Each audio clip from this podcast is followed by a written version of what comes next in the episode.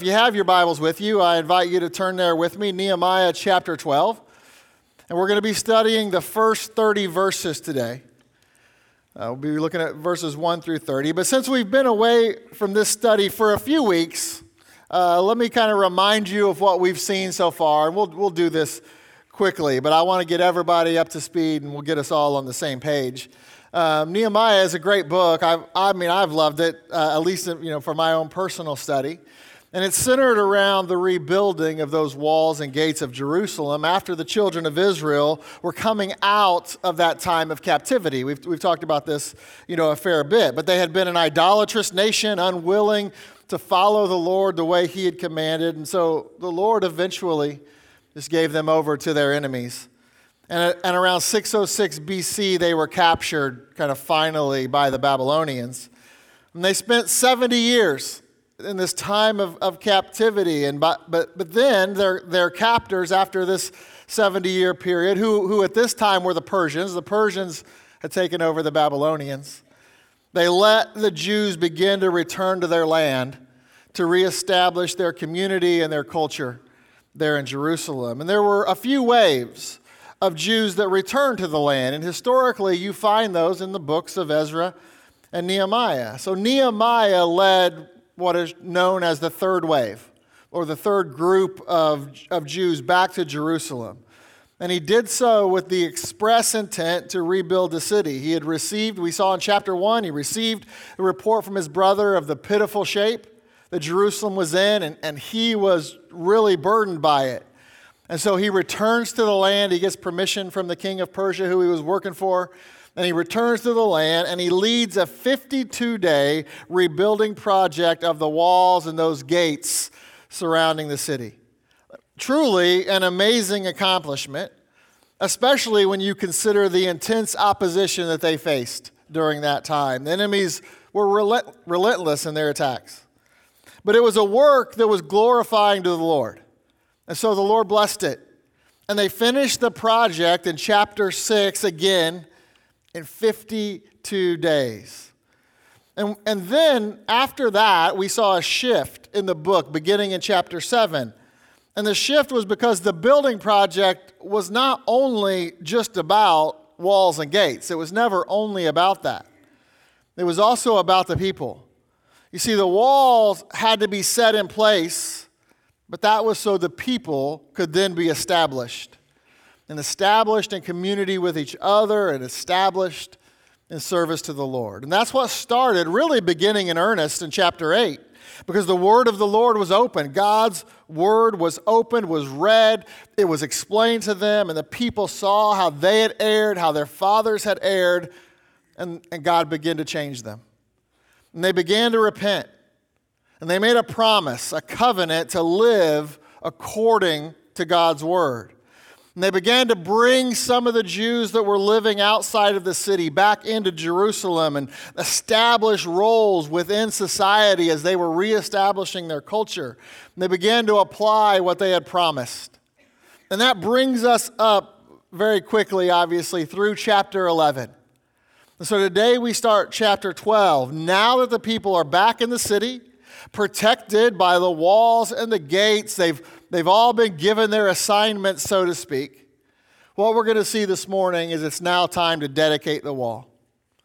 And that's what chapter 12 is focused on. And that's the theme of the chapter. It's dedication. They were dedicating the wall to the Lord. And this dedication that we're going to see beginning today and really more fully next Sunday. This dedication is ceremonial, kind of like what we would see today when say, a new building is dedicated for a specific purpose, right? We have ribbon-cutting ceremonies and groundbreaking ceremonies. So this is something along those lines. The children of Israel just happened to have a worship ceremony. Theirs was better. But it was a time of dedication with the intent purpose of thanking God for all that He had done. You see, the dedication of the wall was expressly tied to their thankfulness. It was tied to their thankfulness. And we know that because that is what we see in this chapter. And I think that's I think we missed a slide there, but it's expressly tied to our thankfulness. Maybe not. If we don't have the slide, that's your blank. And that's what we see in Scripture. Because 6 times in chapter 12 alone do we find a form of the word thanks. We see it in chapter 12, verse 8. It says, "Moreover, the Levites, Jeshua, Benui, Kadmiel, Sherebiah, Judah, and Mattaniah, which was over the thanksgiving, he and his brethren." Then down in verse 24, "And the chief of the Levites, Hashabiah, Sherebiah, and Jeshua, the son of Kadmiel, with their brethren over against them to praise and to give thanks, according to the commandment of David, the man of God, ward over against ward." Then down in verse 31, "Then I brought up the princes of Judah upon the wall and appointed 2 great companies of them that gave thanks, whereof one went on the right hand upon the wall toward the dung gate." Then in verse 38, "And the other company of them that gave thanks went over against them, and I after them, and the half of the people upon the wall from beyond the tower of the furnaces, even under the broad wall." And verse 40 says, "So stood the 2 companies of them that gave thanks in the house of God, and I and the half of the rulers with me." And then also in verse 46, "For the days of David and Asaph, of old there were chief of the singers and songs of praise and thanksgiving unto God." You see, this dedication had a very, very specific purpose. And that purpose was to thank God for all that he had done, for all that they were able to accomplish, but not only that, for all that he was. And listen, this is so important for us today.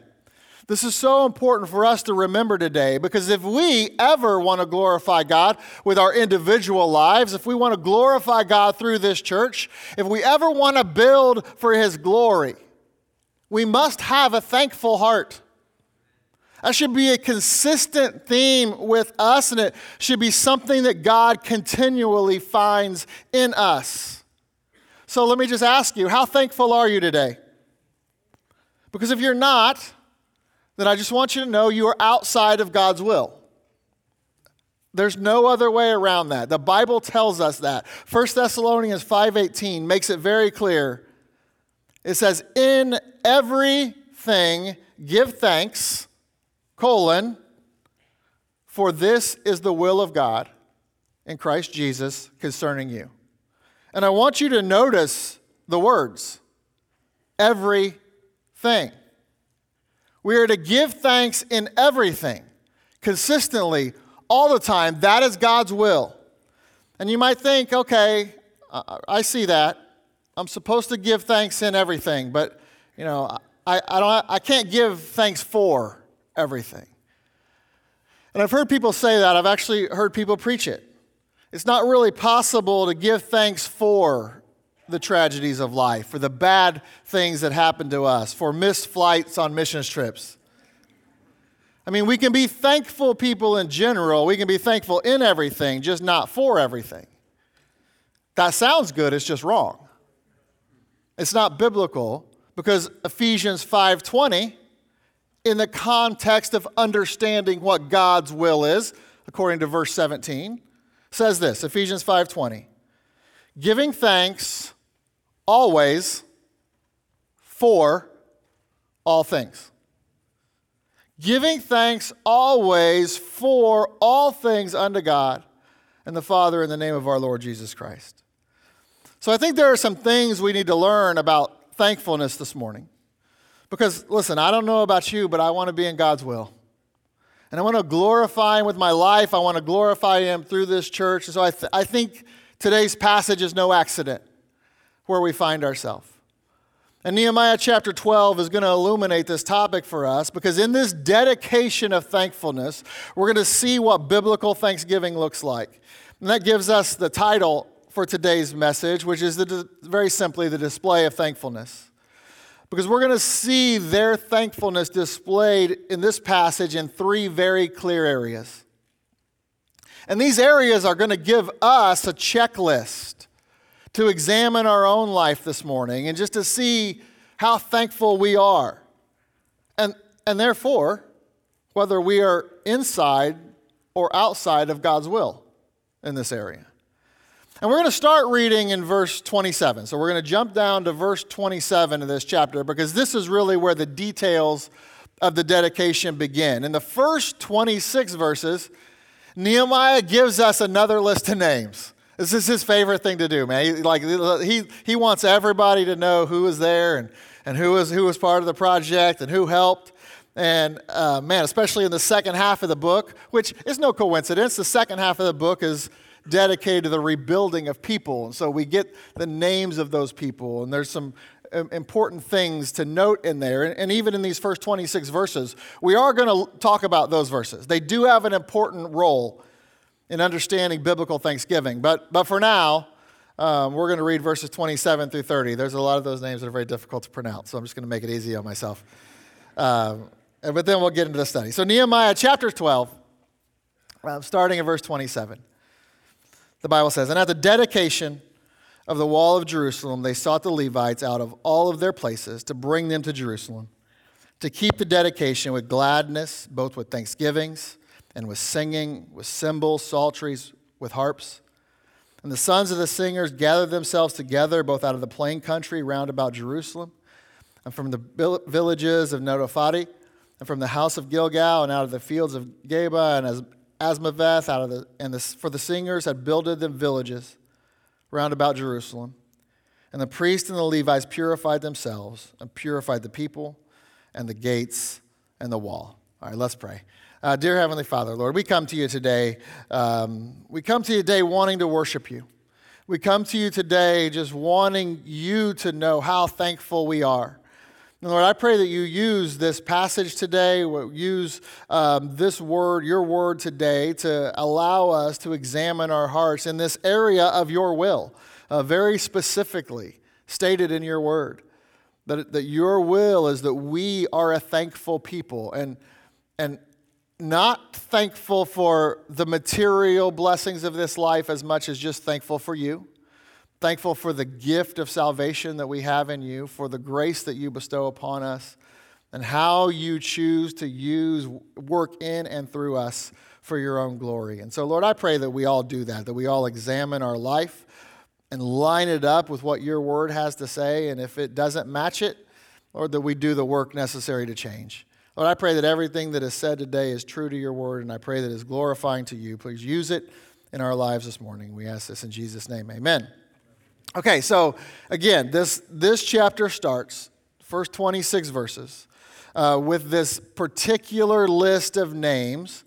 And this particular list is the genealogy of the priests and the Levites that came back to Jerusalem after the captivity. So this list is pretty specific to those, the high priest, the priests, and the Levites. So verses 1 through 11 covers the listing of the high priest that returned.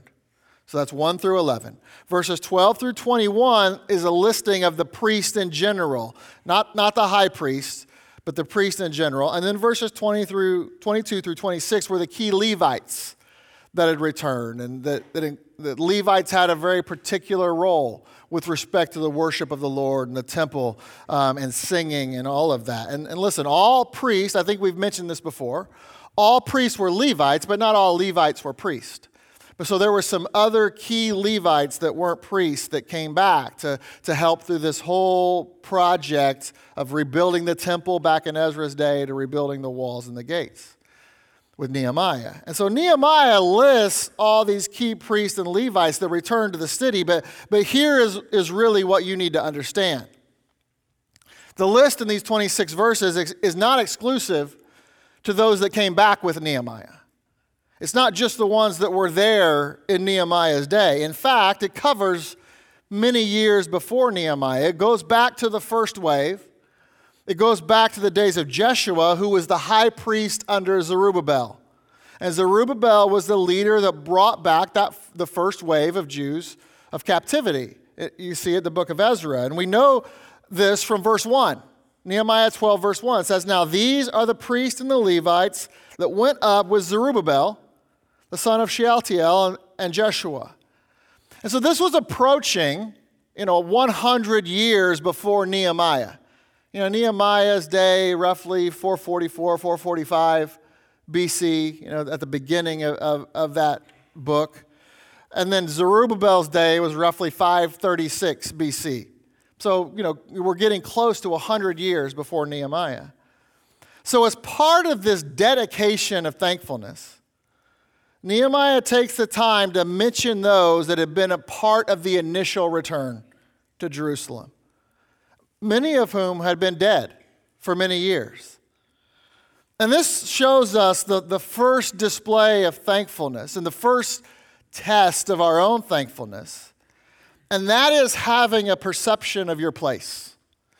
For us to truly be thankful like God desires us to be, we have to have an understanding and a perception of our place. And this is relevant. This point is relevant on two different levels. So first of all, we need to understand our place in history. For us to be as thankful as God desires for us, we need to understand and perceive our place in history. You see, the truth is, when it comes to the Christian life, or let's make it specific to this passage, with respect to the religious life of the Jews, they were standing on the shoulders of those that had gone before them. That's what Nehemiah was saying. Listen, it wasn't just us. There were groups that came before we did. The temple had already been rebuilt. Things were in disarray, but they weren't as bad as they could have been. And this principle of standing on the shoulders of those that have gone before us is true of us as well. You know, for those children of Israel to do what they were doing that day, dedicating and giving thanks for the rebuilding of the wall and the reestablishment of the city, it would not have been possible without those that had gone before. Without Zerubbabel, without Jeshua, without Ezra, who was still alive at the time of Nehemiah, but without those groups, those that had gone before had sacrificed for the work to continue for future generations. And Nehemiah recognized it. And in listing all of those names, he wanted the children of Israel that were there that day to perceive, to recognize their particular place in what is a much bigger story than just them or just that day. And I want you to know that as children of God, as members of God's family, and as members of this church, we too are part of something so much bigger than ourselves.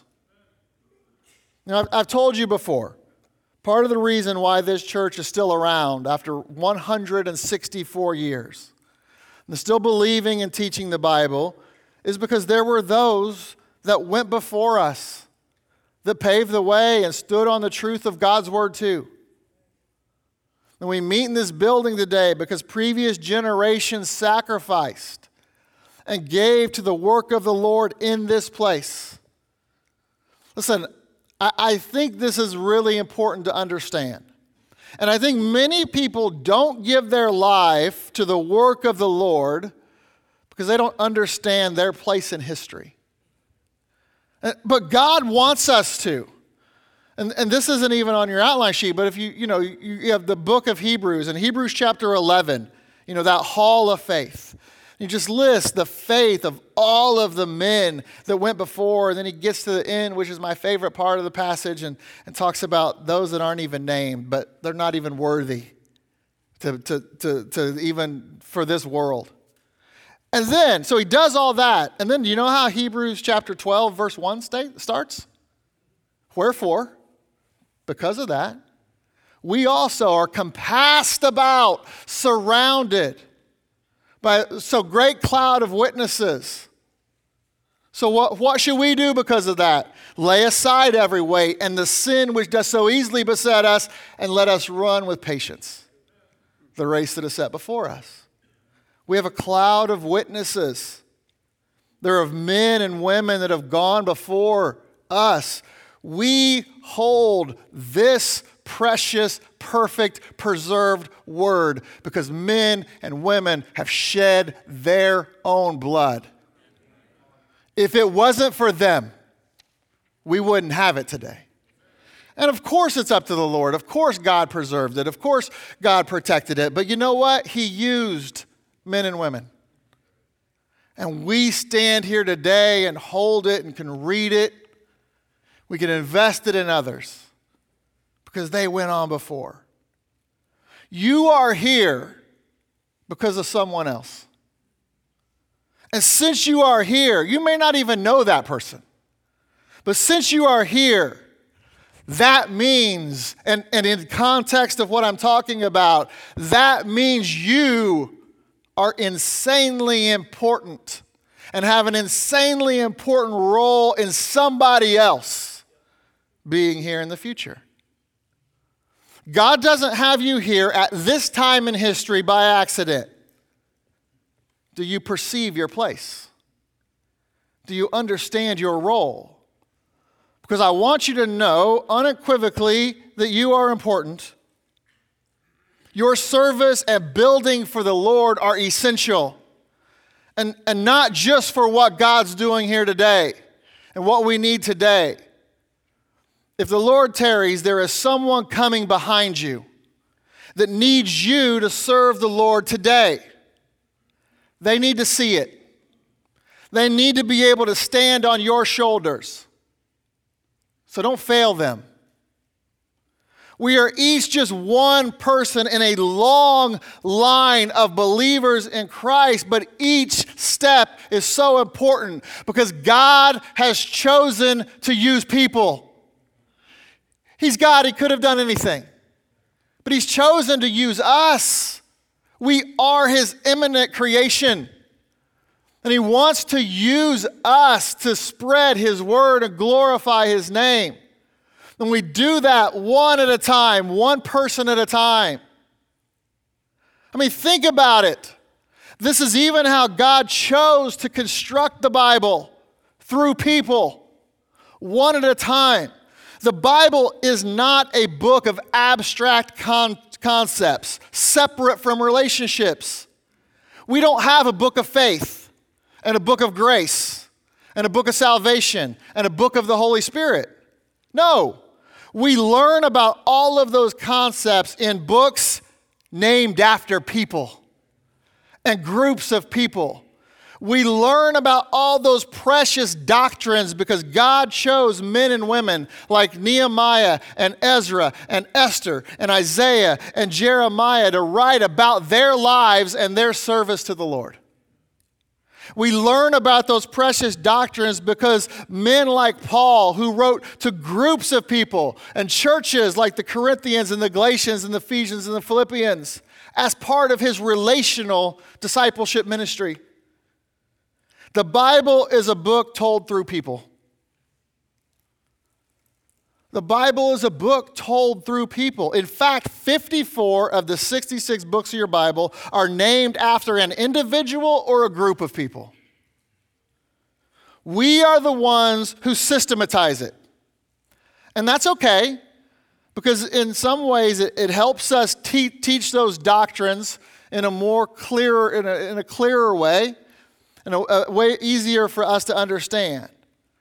But we should never do it with the risk or with the danger of losing the relational aspect of God and the role each person has in the church and in church history. Look at what God says in Malachi chapter 3, verses 16 and 17. Then they that feared the Lord spake often one to another, and the Lord hearkened and heard it, and a book of remembrance was written before him for them that feared the Lord and that thought upon his name. And they shall be mine, saith the Lord of hosts, in that day when I make up my jewels, and I will spare them as a man spareth his own son that serveth him. And God remembers and records those that fear him. We've talked about this, that God has records and God has giving records. God has all sorts of records. And he has records and remembers those that fear him and think about him. And those attributes are displayed today in our service to him. This is something he cares deeply about. He cares so much that not only are names recorded, he records some tears. Psalm 56:8, David says, "Thou tellest my wanderings, put thou my tears into thy bottle." Are they not in thy book? And listen, this is all because there is something very big about our service to him and our suffering for him. A book of remembrance, a bottle of tears in his book. It means that we are part of something bigger than just us. Do you realize that? I'm afraid many people don't.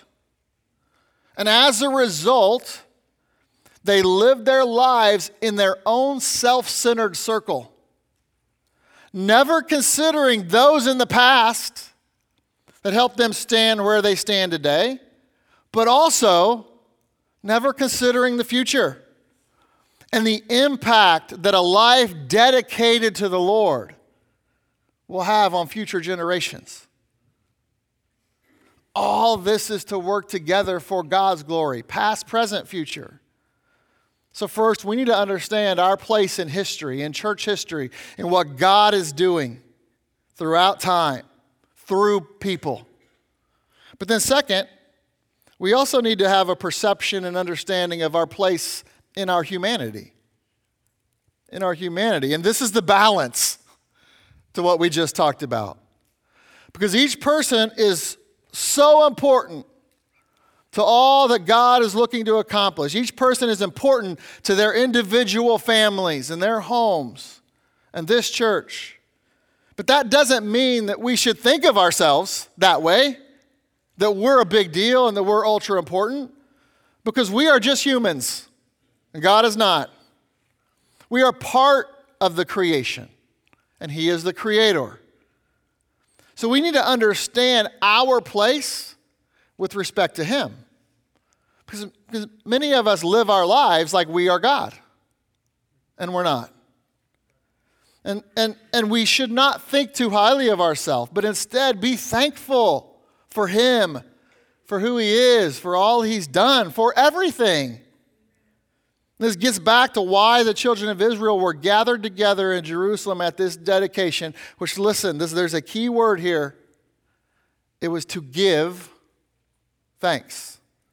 So what verse 24 says, and the chief of the Levites, Hashabiah and Sherebiah and Jeshua the son of Kadmiel, with their brethren over against them, to praise and to give, that is a key word, to give thanks, according to the commandment of David, the man of God, ward over against ward. You also see that in verses 31, 38, and 40. It's in the past tense. They gave thanks. You see, this is the one purpose why they were all gathered together, to give something we can give to the Lord, which is thanksgiving. They weren't there to brag on themselves. They weren't there to say, look at what we did, 52 days. Man, how awesome are we? They weren't there for that. They were gathered solely to praise and to give back to the Lord what he did for them and through them, to give thanks for that. So with that in mind, let me ask you a question. I want you to think about this. So we're all gathered here today. We all gather here on Sundays. This is the time that we have set aside, that we have dedicated to the Lord. With that time, with this time that we're together, dedicated to the Lord, what's your goal?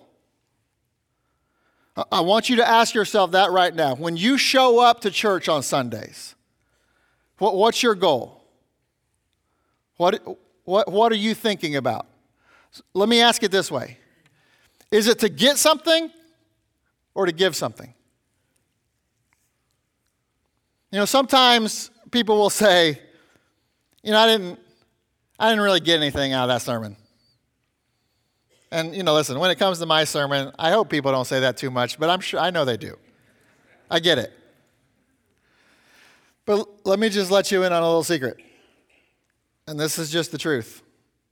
When I write a sermon, my first consideration is not what you will get out of it. My first consideration is, am I preaching what God's given me? Because I want to give him what he deserves before I give to you. And I believe that shouldn't be true only of me. That ought to be the focus for all of us when we come to church. What did the Lord receive because I was here? What did the Lord receive from you? Because you're here, dedicated to a time set aside for the Lord. Listen very closely to what Jesus said to the woman at the well, because there is something he desires. He says this in John 4:23, "But the hour cometh and now is when the true worshiper shall worship the Father in spirit and in truth, for the Father seeketh such to worship him." He does desire something for us in this time. He desires something from us in this time.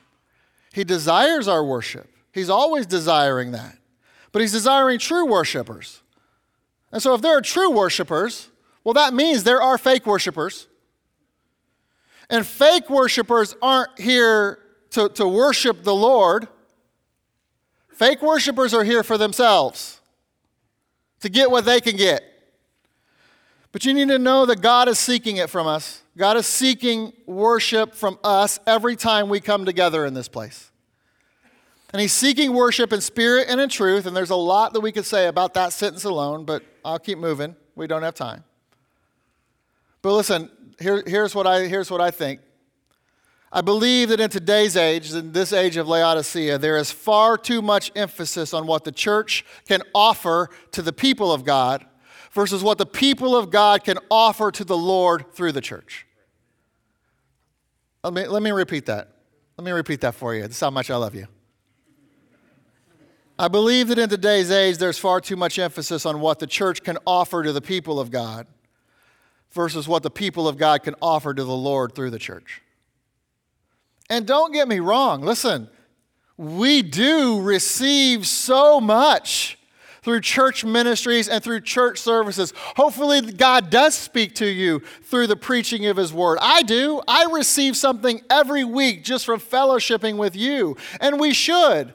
And God is so good, that's how he designed it to work. We should be here with our focus to give to him. But listen, he always gives to us, and it's okay to come with our empty cups, asking that the Lord fills them back up. That's the reality of life sometimes. And we should expect the Lord to speak to us, do a work in our hearts and change us. And when people come that aren't saved, I pray every week that they would hear from the Lord and have their eyes open to the truth of his glorious gospel and receive salvation by calling upon him. But I'm talking about our focus. What are we focused on? And the focus of our worship service should first and foremost be on what we can give to him. And listen, when we come with that focus, we get so much back in return, because you can never outgive the Lord. And he is so good and he is so gracious, but our attitude is important. And our focus should be to understand who we are in light of who he is and all that he's done, and come and gather together in unity to thank him because of it and give what little we have to him. There's not much we can give him. We can give him thanks. We can give him worship. The Psalms are filled with this truth. The Psalms, that meant to be sung, and they were sung in the Old Testament in worship to the Lord. Listen to just a few of them, what they say. Psalm 92:1 says, "It is a good thing to give thanks unto the Lord and to sing praises unto thy name, O Most High." Psalm 100 verse 4, "Enter into his gates with thanksgiving and into his courts with praise. Be thankful unto him and bless his name." Psalm 103 verses 1 and 2, "Bless the Lord, O my soul, and all that is within me. Bless his holy name. Bless the Lord, O my soul. Forget not all his benefits." Psalm 104 verse 1, "Bless the Lord, O my soul. O Lord my God, thou art very great. Thou art clothed with honor and majesty." Psalm 105 verses 1 and 2, "O give thanks unto the Lord. Call upon his name, make known his deeds among the people. Sing unto him, sing psalms unto him. Talk ye of all of his wondrous works." And while not a psalm, Hebrews 13:15 speaks of the same sentiment. It says, by him, therefore, let us offer the sacrifice of praise to God continually. That is the fruit of our lips, giving thanks to his name. And those verses are a natural bridge to our second display of thankfulness. So not only to be as thankful as I think we need to be, we have to have an understanding, a perception of our place in history, and then our place in our humanity. But secondly, there should be a passion in your praise. Should be a passion in your praise. Listen, if you are truly thankful for the Lord and who he is and what he's done, and you are here as a true worshiper, then your praise will be passionate. And that doesn't necessarily mean expressive, because emotion is different than passion. But you should feel something from praising the Lord. And maybe that expresses itself in an outward display, raising of hands or whatever. And maybe it doesn't. It doesn't matter. It's all fine as long as it's genuine. He's just seeking a true worshiper. It's what it is in your heart. Because you probably know as well as I do, there are many false worshiping, charismatic hand raisers in Christianity today. So it's not what it's about. The outward expression isn't what it's about. It's about true praise. It's glorifying to the Lord. It's about your heart. And that's what we see Nehemiah was setting up here in this dedication. Nehemiah chapter 12, look at verses 27 through 29. And at the dedication of the wall of Jerusalem, how do they want this dedication to be? How do they want to express their thanksgiving? They sought out the Levites out of all their places to bring them to Jerusalem to keep the dedication with gladness, both with thanksgivings and with singing, with cymbals, psalteries, with harps. And the sons of the singers gathered themselves together, both out of the plain country round about Jerusalem, from the village of Netophathi, and from the house of Gilgal, out of the fields of Geba and Asmaveth, for the singers have builded the village round about Jerusalem. So this second way the children of Israel were showing their thankfulness was through praise, literally and simply singing to the Lord, which was accompanied by instruments. By the way, I'll get to that in a minute. But honestly, this is such an important part of the Christian life and a way that God has prescribed for us to give him thanks. And we know this because it's something we see throughout Scripture, throughout the Old Testament and throughout the New Testament. I mean, obviously, we would think of the Psalms, right? I already mentioned those were meant to be sang. Those were songs. Jesus sang with his disciples. Just look at the praise in the book of Revelation. So not only while we're on this earth, but even it extends beyond that. You see singing as a praising the Lord in song all throughout the Bible. And it is something that is important because it is something that gets God's attention. For example, in 2 Chronicles 20, verse 22, singing led God to deal with Israel's enemies. The verse says, and when they began, notice the progression and notice the order, when they began to sing and to praise, then something happened. And that was the Lord set ambushments against the children of Ammon, Moab, and Mount Seir, which were come up against Judah, and they were smitten. You see, God loves and he responds to praise of him. In fact, listen to the words of Psalm 22:3. But thou art holy, O thou that inhabitest the praises of Israel. And doctrinally, this gets to what true worship was in the Old Testament and where it occurred, which was the tabernacle and then the temple. That was his habitation. That was his dwelling place. And then this prophetically points to the millennium, what we will see again in the millennium in the millennial temple. But as we've talked about over and over, today, where does that occur? Today, what's his temple? We are as the church. And God should find us, God should find this church as a place of praise and worship, because that is a comfortable place for him to inhabit. And listen, That's where he gets glory. Because when that happens, people are drawn to him. Because look at what Psalm 40 verse 3 says. And he hath put a new song in my mouth, even praise unto our God. Many shall see it and fear, and then shall trust in the Lord. There's a progression. And listen, when guests come in, maybe you're a first-time guest here with us today.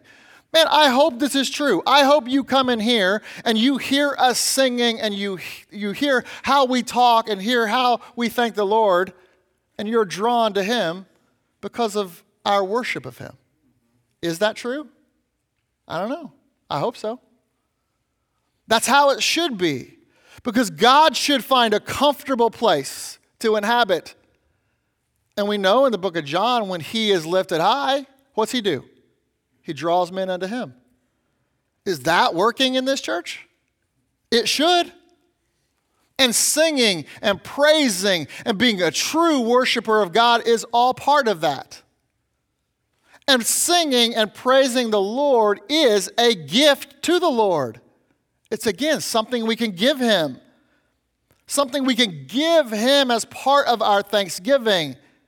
And then that glorifies him as people see it and they're drawn to him and begin to trust him. And listen, I do want to say we have freedom in that. You know, there is a segment of particularly fundamental independent Baptists, not only Baptists, but that would not fellowship with us because we have drums and we have electric guitars and we have everything else up here. And they would complain that many of the songs we sing aren't hymns, and so they wouldn't fellowship with us. You know, music is quite controversial in churches today. I think it's no coincidence because Lucifer was the leader of praise, but that's a whole different topic. And I understand it. I understand preference. But the fact is, when it comes to music, the issue with God isn't style, it's substance. And listen, I love old hymns. I do. I love them. But I love those that place the emphasis on glorifying him. And guess what? There are current worship songs that do that as well. And on the flip side, there were plenty of bad hymns that placed the focus on what we can get versus what we can give. You just don't know them because churches didn't sing them. They were out there. You can find them. And what most people complain about today relates to style and not substance. And so, you know, one complaint you'll hear, for example, are things like, you know, repeat phrasing in choruses. And, you know, we're just singing the same thing over and over. And listen, I get it. That is not necessarily my cup of tea. But let me ask you something. Have you ever read the Psalms? That were meant to be sung, in case you forgot that? Psalms 136, for example, says his mercy endureth forever 26 times. There are others that say more. So it's not about repeat phrasing in and of itself. It's not even about instruments. We saw in verse 27, I mean, it wasn't drums, and I get the argument. We're not even going to talk about the argument. But there's instruments, and here's why. Because music is important too. If the words were all that mattered, then we would speak songs to the Lord. But we don't speak them. We sing them. Because that's what the Bible prescribes. Why? Because God wants there to be a passion associated with the praise of thankful people.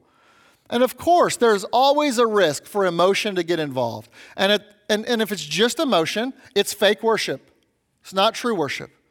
And of course there's a risk for that, but that doesn't, just because there's a risk of something and we're to be balanced in all of it, doesn't mean we still should do it the way the Bible prescribes. So I say all that to just say, don't let your preferences rule your praise. And then let them steal the joy that God wants to give you through it as you are giving to him. Colossians 3:16 says, let the word of Christ dwell in you richly in all wisdom, teaching and admonishing one another in psalms and hymns and spiritual songs, singing with grace in your hearts to the Lord. And there's a companion passage of that many of you know in Ephesians chapter 5, verses 18 through 21, that basically says the same thing, and it sets the context as being in the will of God and understanding the will of God. You see, this is all connected to our attitude of thankfulness. Thankfulness to the Lord. We're singing to Him. We're singing to give Him something. That's what those verses are talking about. You know, there's a story in the Bible of David when he brought back the ark to Israel. And he was praising the Lord, and his wife, Michal, she despised him because of it. She didn't appreciate his passion. It's found in 2 Samuel 6. Look at verses 14 through 16. And David danced before the Lord with all his might, and David was girded with a linen ephod.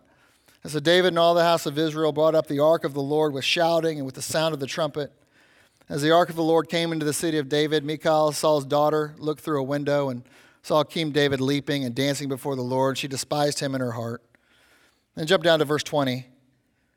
It says, And then David returned to bless his household, and Michal, the daughter of Saul, came out to meet David and said, How glorious was the king of Israel today, who uncovered himself today in the eyes of the handmaids of his servants, as one of the vain fellows shamelessly uncovereth himself.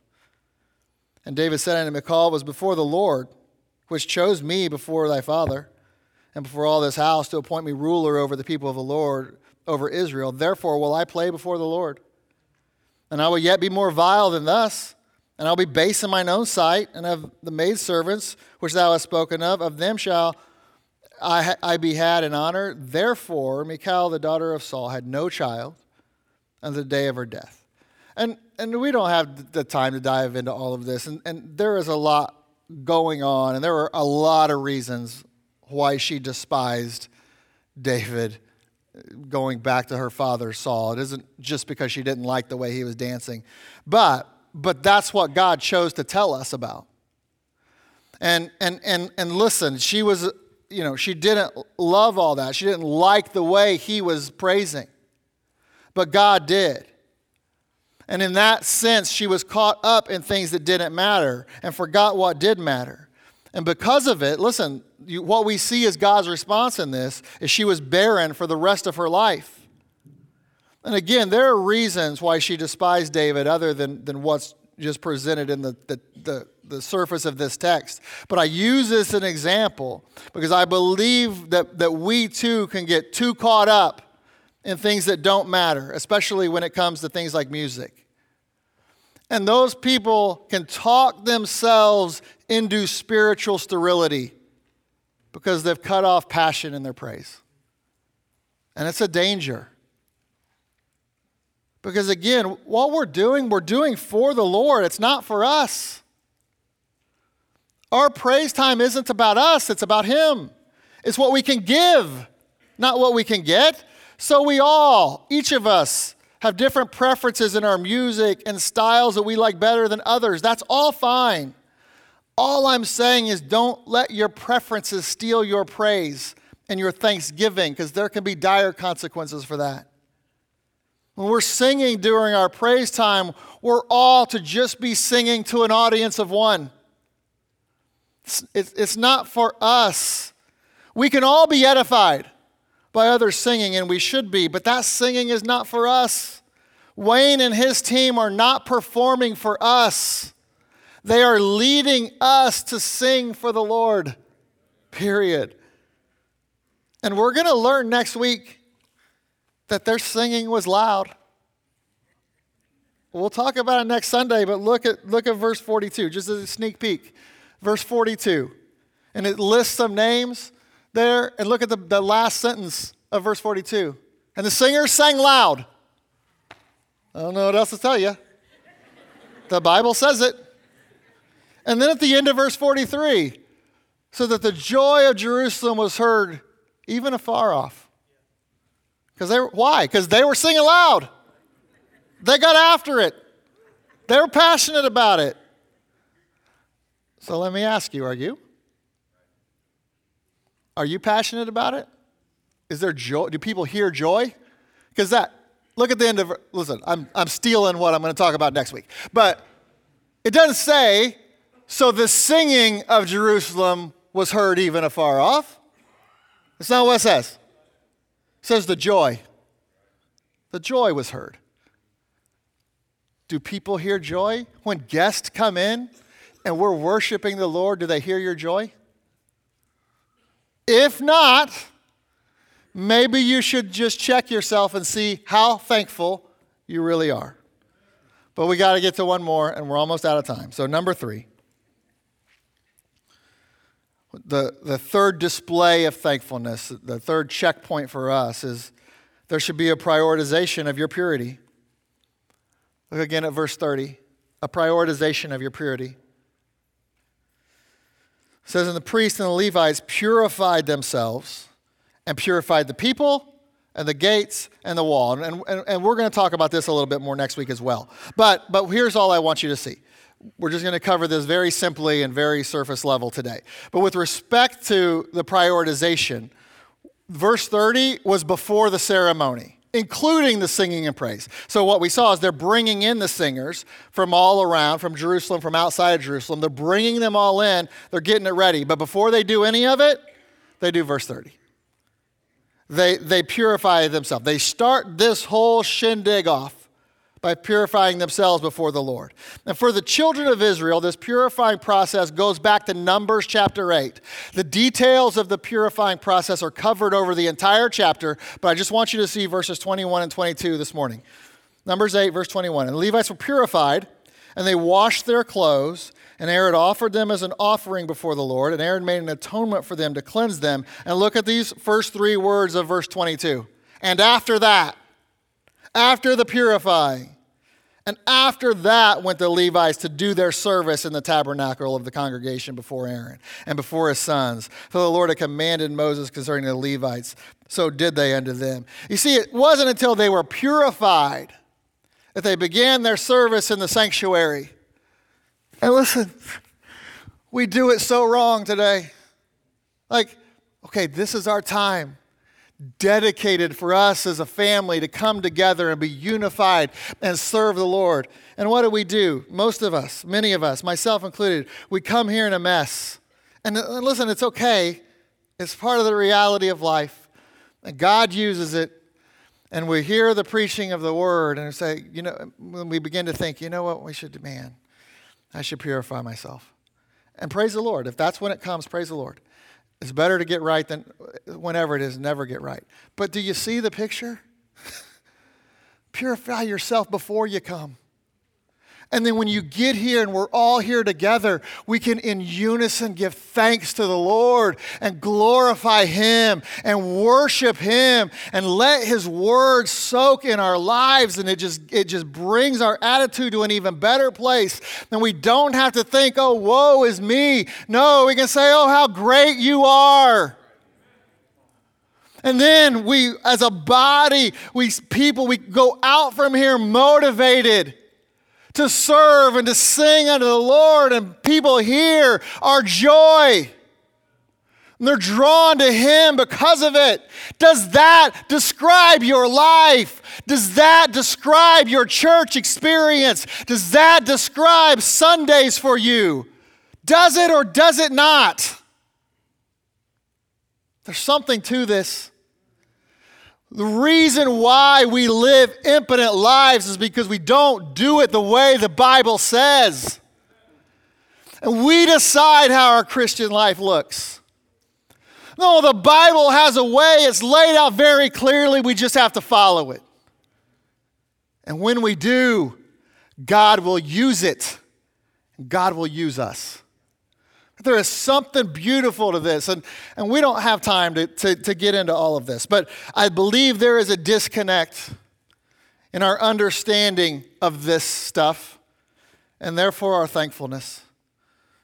And we'll skip Psalm 24. There's the speaking of the millennial temple that's prefigured in Nehemiah, but there is a doctrine there that it talks about Psalm 24, verse 4. Just look at that very quickly. He, speaking of Jesus, this is a millennial picture in the temple. He had clean hands and a pure heart. And there's a picture there for us of the purity that God desires for us. There's an inward purity. The inward purity is a pure heart. There's an outward purity, clean hands. And our inward purity only comes from the blood of Christ, the righteousness of Christ. But the outward purity comes from a life of practical holiness, walking in the Spirit. And that is necessary to glorify the Lord. Because we know God doesn't use dirty vessels. 2 Timothy 2, verses 20 and 21, but in a great house, there are not only vessels of gold and silver, but also of wood and of earth, and some to honor and some to dishonor. If a man therefore purge himself from these, he shall be a vessel unto honor, if he cleanse himself, sanctified, set apart, and meet for the master's use, prepared unto every good work. If you're meat for the master's use, you're an honorable vessel. It means you're clean. And we get that from just walking in the Spirit and the washing of the water of the Word. We know that process. And then when we do that, when we walk in God's Spirit, that leads to thankfulness. Because that's when we are truly able to recognize what that inward purity cost him. You see, when we're walking in the Spirit and living with those clean hands outwardly, then we get a sense of, it's like, man, the inward purity that we have because of him, it cost him everything. He did that for me. He did that for you. And then we're able to focus on him and not ourselves and be thankful. 2 Chronicles 29, it's a great chapter. It's King Hezekiah when he first begins his reign. Look there how he starts it in verse 3. In the first year of his reign, it's King Hezekiah, in the first month, it was right at the beginning, opened the doors of the house of the Lord and repaired them, and then look what he did. And he brought in the priests and the Levites and gathered them together into the east street and said unto them, Hear me, ye Levites, sanctify now yourselves and sanctify the house of the Lord God of your fathers and carry forth the filthiness out of this holy place. I like that. I like that wording. And this was preparation for worship. But is there not a need today to carry out and carry forth the filthiness out of this church and out of your homes? We need a clean house today and purify ourselves and get right with the Lord and walk with the Lord. And then you'll be thankful. Listen, holiness is a prerequisite to thankfulness. And even when you go back to 2 Chronicles 29, the order is emphasized in verse 27. And Hezekiah commanded to offer the burnt offering upon the altar. And when the burnt offering began, the song of the Lord began also with the trumpets and with the instruments ordained by David, king of Israel. So there needs to be a prioritization of our purity. And that's how thankfulness is truly displayed. And when we can get right with him and we can come here together and worship him together as he inhabits this place, as he inhabits our praise. Man, what a beautiful thing that is. God set it up right. We're the ones that mess it up. So are you thankful this morning? Do you understand your place? Do you understand how you are part of something bigger than just you? Offer a God who gave his life for you. And do you come to this church to give rather than to get? Like I said, it's certainly okay to receive. You should even expect to receive. We can't outgive the Lord, but it's just so awesome how he set it up, but our focus should be what we can give him. And when you're here, do you praise him? Do you praise the Lord? Does your thankfulness pour out in song? Are you passionate because all of God has done for you? And do you keep yourself from sin because of it? Do you walk in the Spirit first so that the rest comes naturally? How is your thankfulness displayed? Or is it displayed?